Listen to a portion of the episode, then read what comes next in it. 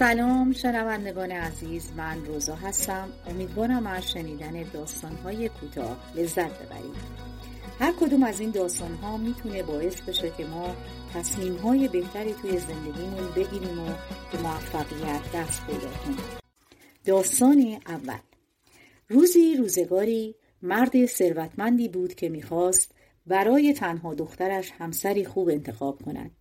یک روز تمام پسران جوان واجد شرایط شهر را به خانهاش دعوت کرد.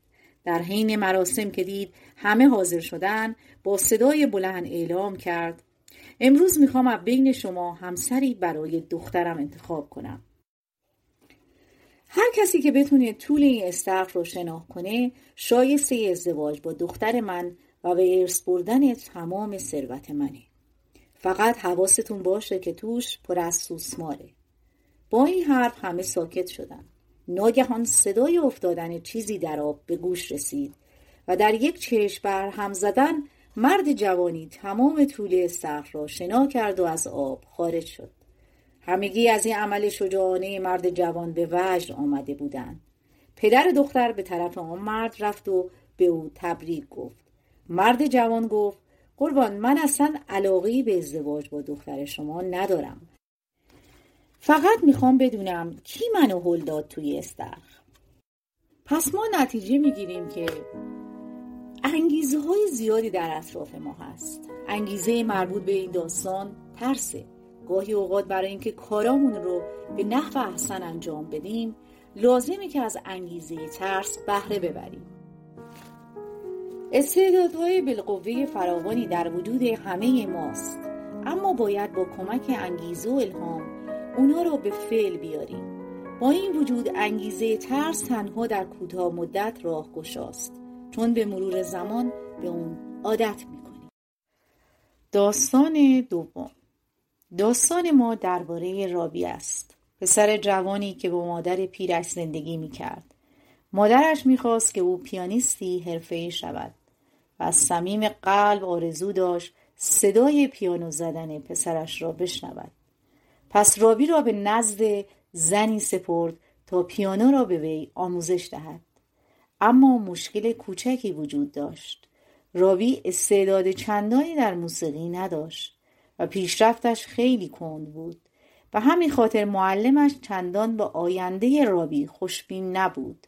با این همه ذره از اشتیاق و علاقه مادرش کم نمی‌شد و هر هفته رابی را برای تمرین نزد معلمش میفرستاد. سرانجام روزی رسید که دیگر رابی سر تمرین حاضر نمی‌شد.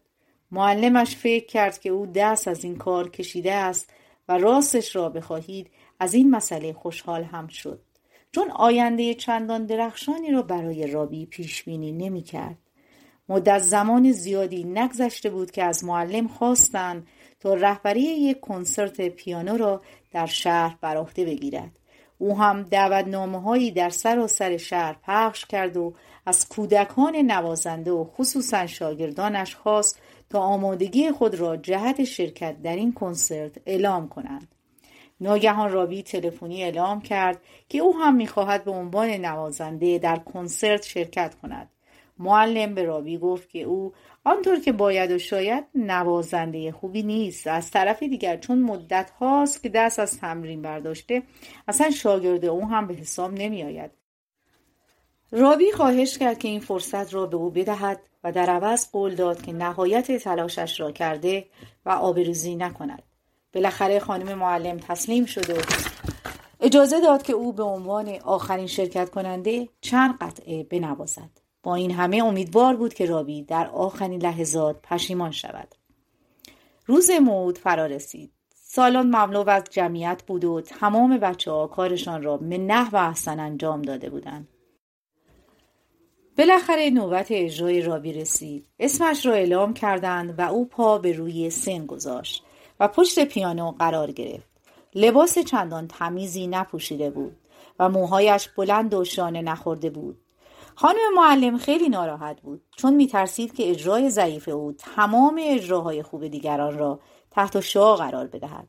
رابی که شروع به نواختن کرد سکوت سنگینی بر سالن حکم فرما شد و همه از مهارت این پسر کوچک شگفت زده شدند.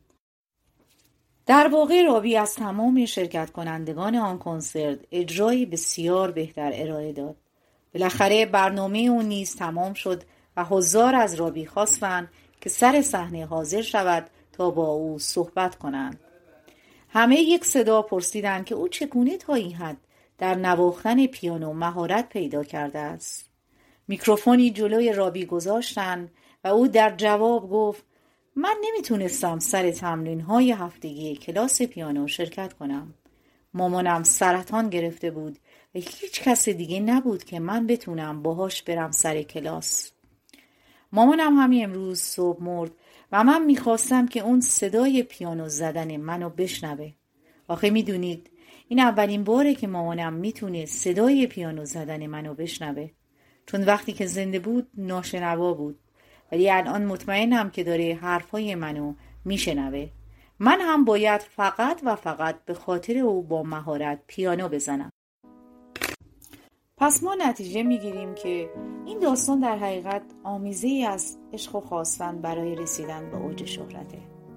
وقتی می‌خواین کاری را با عشق و بنا به دلیلی بسیار خاص انجام بدین مسلما از عهده آن به نحو حسن برمیایید اگر می‌خواین کاری را انجام بدید و تصور می‌کنین که در انجام اون کار استعداد ندارین مسلم بدونین که با داشتن دلیل و انگیزه بسخوی موفق شده و استعداد خدادادی و درونی خود را شکوفا می‌کنید